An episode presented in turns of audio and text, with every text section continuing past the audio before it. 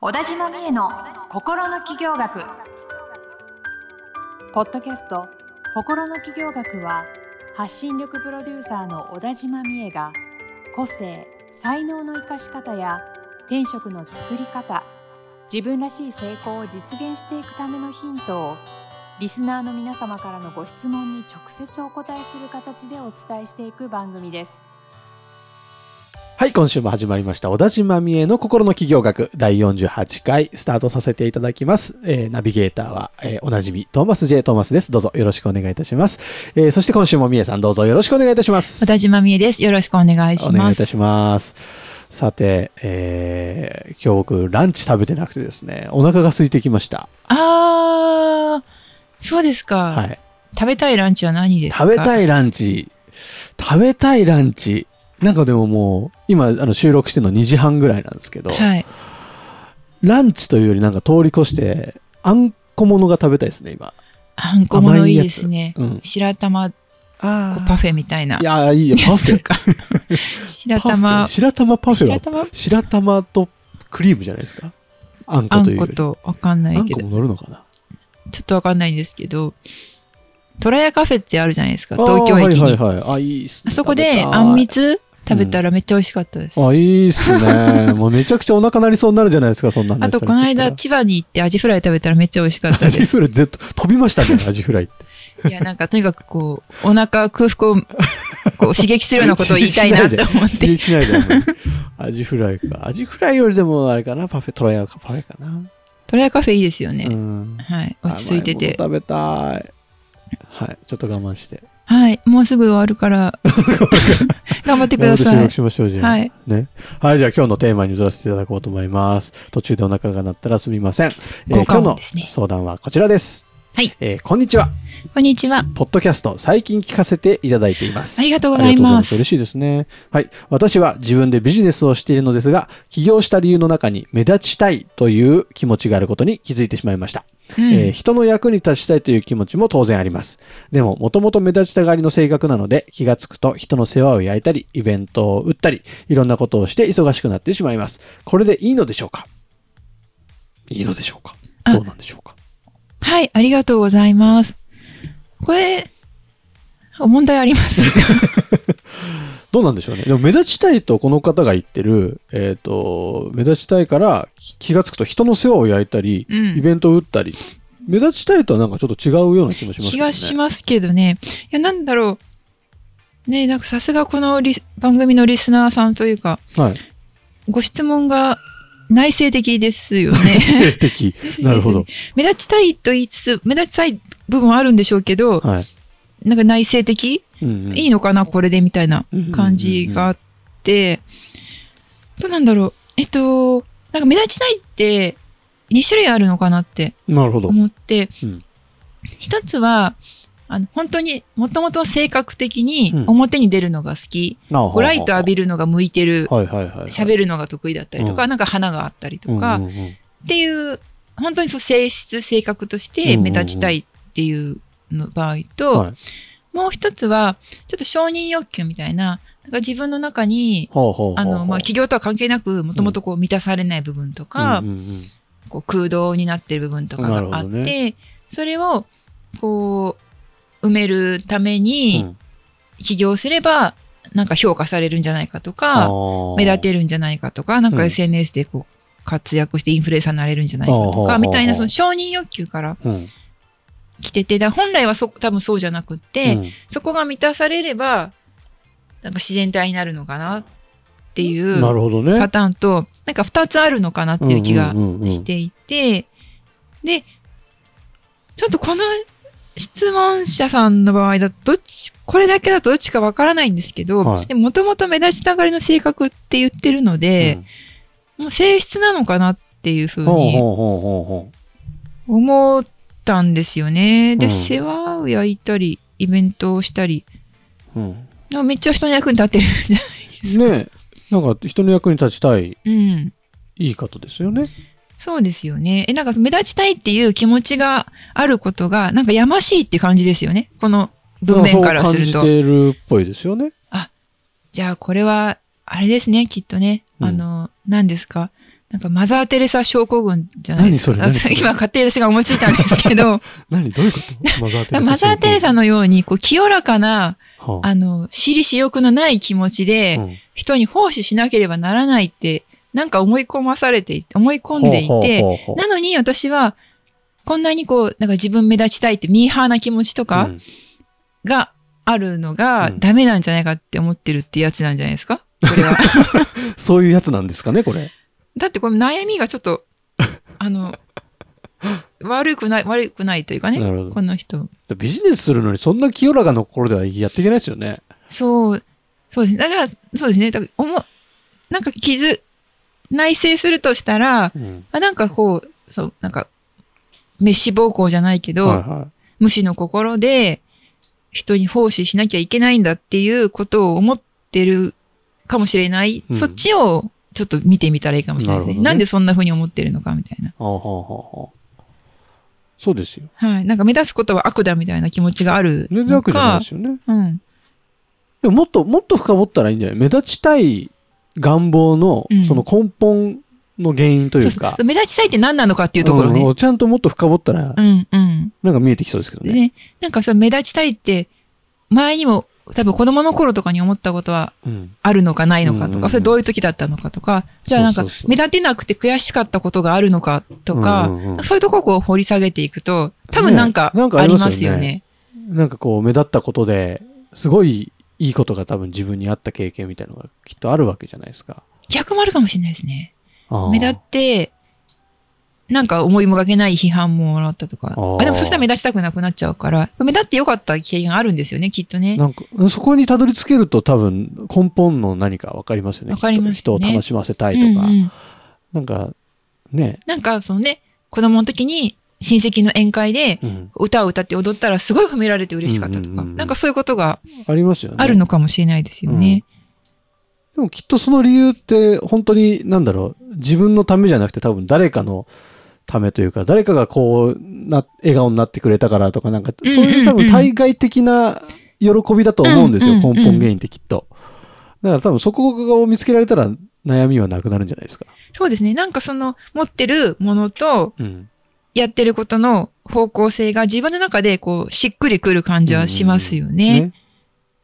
まあね、これだけ読むと、お世話を焼いたりとか、うん。イベントをね、こう、何、企画したりとかって、あの、素晴らしいことでね、に人を集める力もきっとあるんでしょうし、人と人をつないだりとかうんうん。するっていうこともあると思うので、うん、なんかそそうですね、トーマスさん言ったみたいに目立ちたいと思った原体験を探っていって、うん。そこにどんな気持ちがあったのかっていうところ気づくと、あ、自分本当はこういうことがやりたいんだっていうのに気づくかもしれないですよね。そのきっとね。人をこう喜ばせたいっていうのももちろんあっていいし、自分がこれをやりたい、うんこういう気持ちを味わいたいんだみたいなところをうんもっとこう受け止められて、自分のために何かするっていうことがうんやっぱりできるように。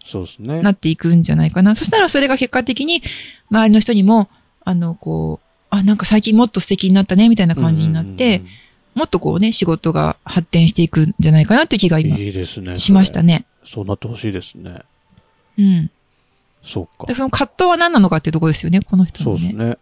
これかなあの、そのき、人の世話をしたりイベントを打ったことで、いろんなことをして忙しくなっていますと。うん。ここに悩みがあるんですかね？忙しくなっちゃってることに。ああ、ですよね。やっぱその自分の本来やりたかったことがやれてないみたいな感じもちょっとニュアンスがありますよね。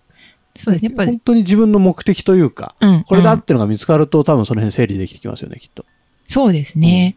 でもなんか、これをなんか聞いてくださってたとしたら、聞いてくださっただけで、うんあ、そういえばああいうことあったなとか、なんか気づきが起きて、うんうんうんなんかもうまとまってる気がしますほ。ら、まとまってくれましたかね？今なんかそんな気がしましちょっと、ちょっとスピリチュアル時間を超えてるんで、要もう。大丈夫です。はい、さすが。はい。たまに出てきますよね、スピリチュアル感。はい。大丈夫です。安心してください。安心してください。はいどうでしょう？今どうなってるかですね。あの、ぜひ LINE 公式アカウントの方に送ってきてください。あの、スッキリしましたとか、あ、本当お願いします。的外れですよとか。あ、そう、お願いしなんかいろいろあます。ると思います。はい、フィードバックが命ですので。フィードバック命ですので、はい、よろしくお願いします。お願いします。すぐ送ってくださいね。今忘れますから、こういうのは。圧すごい。お願いします。は。はいいというわけで、じゃあさ、番組の後半にはサブカル紹介のコーナーですね。お願いします。毎月最後の月、あお最後の週は音楽イです。ェーイ。イエーイ音楽今週は、えーウィンズさんのウィンズ。We Don't Need to Talk to Anymore っていう長いタイトルの曲ですね。ほう。ウィウィンズさんです。あ、タイトル？タタイトルはウィ We Don't Need to Talk to Anymore だと思うんですけど、もう覚えられないです。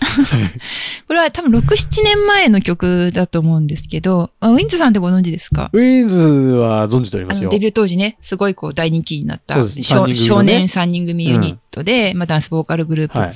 だったんですけど、これはまあ、それ、デビュー当時からも今、二十数年ずっとね、活動を続けていて、で、この曲は6、7年前の曲なんですけど、初めて、えっと、メンバーの立花啓太さんが、うんうん。えっと、自分で楽曲、サウンドプロデュース全部やった曲がシングルになったっへていう曲なんですよ。ーはい。で、この曲がめちゃくちゃかっこいいんですよ。なんか当時の、その、トロピカルハウスとかの手法とかもこう取り入れつつ、あの、ちゃんと自分たちの音、音とか曲になっていて、音数が少なくてすっごいスッキリしてて気持ちいいんですよね。うんでうんなかなかここまで音数少ない曲って、なんかあんまり、未だに日本ってすあんまりない気がするんですけあ、ど、そうなんですか。なんで、インストとかでもよく聴いてしまうみたいな。私はね、そういう曲なんですけど、なんでこの曲からシングル曲は全部立花啓太さんがプロあの作った曲。になっていってるうん。流れができて、だからね、なんか本当にこう10代ではい。アイドルっぽくうんうん。デビューして、当時ダンスなんかもなんか割とこう、なんかか可愛い感じ。だったんですけど確かに。ダンスもどんどん進化して、で、ボーカルも、その、すごあの、レッスンを受けて、はい。超高音が出るようになったりしていて、で、曲までも作れるようになってしまって、曲作るだけじゃなくて、今って作曲って全部サウンドをクリエイトはいはい。することが作曲になってるので、うんうんもう全部、だからレコーディングとかまで全部自分のとこでできます。すごいですね。なっていて、っていうなんか本当に見たことがないグループなんですよ。こんな今もう30代後半なんですけれども、で、とにかくめちゃめちゃ音かっこいいんで、で、ーぜひ聞いてみてください。YouTube とかで見れるので YouTube、ありそうですね。今はい検索したら出て私今普通に配信とかで全部聞けるので、んもうここ5、6年のウィンズさんの曲、本当聞いてみてほしいなって思いあ、ます。そう好なんですか。皆さん、ウィンズ好きっすよね。きですね。ついに話しちゃいましたね。ついに話しましたね。好 はい。きですよでもこのね。やっぱかっこいいのを知ってほしいっていう気持ちがちょっと今日溢れてあそうなんだ。はいなんかデビュー当時の記憶しか僕の中とかないから。そうですよね。大体世間の人そうだと思うんですよ。うん私もそうだったんですよ。当時見て、見たんですけど、まああまりにも幼すぎたのと、はいはいアイドルっぽすぎて、うんなんかまあ、ふーんっていう感じだったんですね。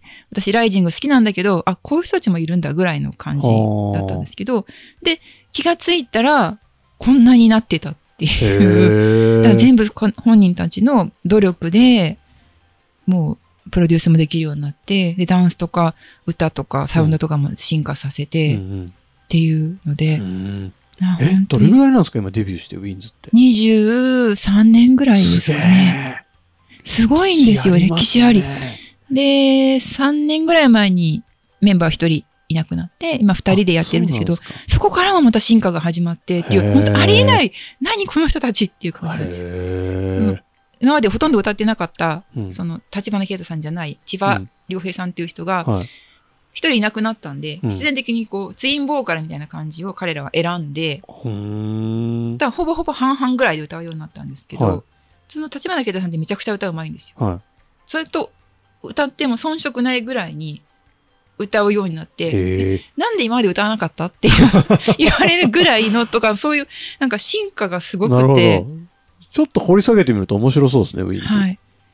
普通なんか、そのデビュー当時人気あったグループって、うんその当時の曲が一番いいよねとか、なんだかんだ言ってその頃の曲がいいよねみたいななことが多いと思うんですけど、うんその頃の曲ももちろんやるんですけど、うんなんか本当にどんどん進化していって、今が、常に今が一番かっこいいっていうのが、へなんか、すごいいろんな刺激受けるし、私も見ててはい。頑張ろうって思いますね。ほどね。聞いてみよう。ちょっとせっかくなんで概要欄に、あの、YouTube のリンク貼っときますんで、ぜひ聞いてください。はい、ダンスもかっこいいです。あ、そうですか。はい。わかりました。ちょっとタイトル長くて覚えられなかったんで。そうですよね。みんな覚えてないと思うんで、あの、貼っとけば見てくれると思うんで。見てください。はいはい。ありがとうございます。勉強になりますね。いろんな情報を知れるのが、この番組のいいところですね。サブカル。皆さん、楽しんでいきましょう、サブカルも。はい。はい。というわけで、小田島美恵の心の企業学第48回以上で終了とさせていただきます。美恵さん、今週もありがとうございました。ありがとうございました。今週のポッドキャストはいかがでしたか？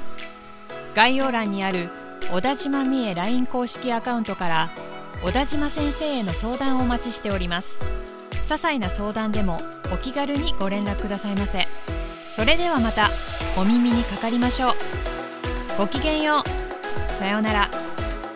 この番組はプロデュースライフブルームドットファンナレーション土屋恵子がお送りいたしました。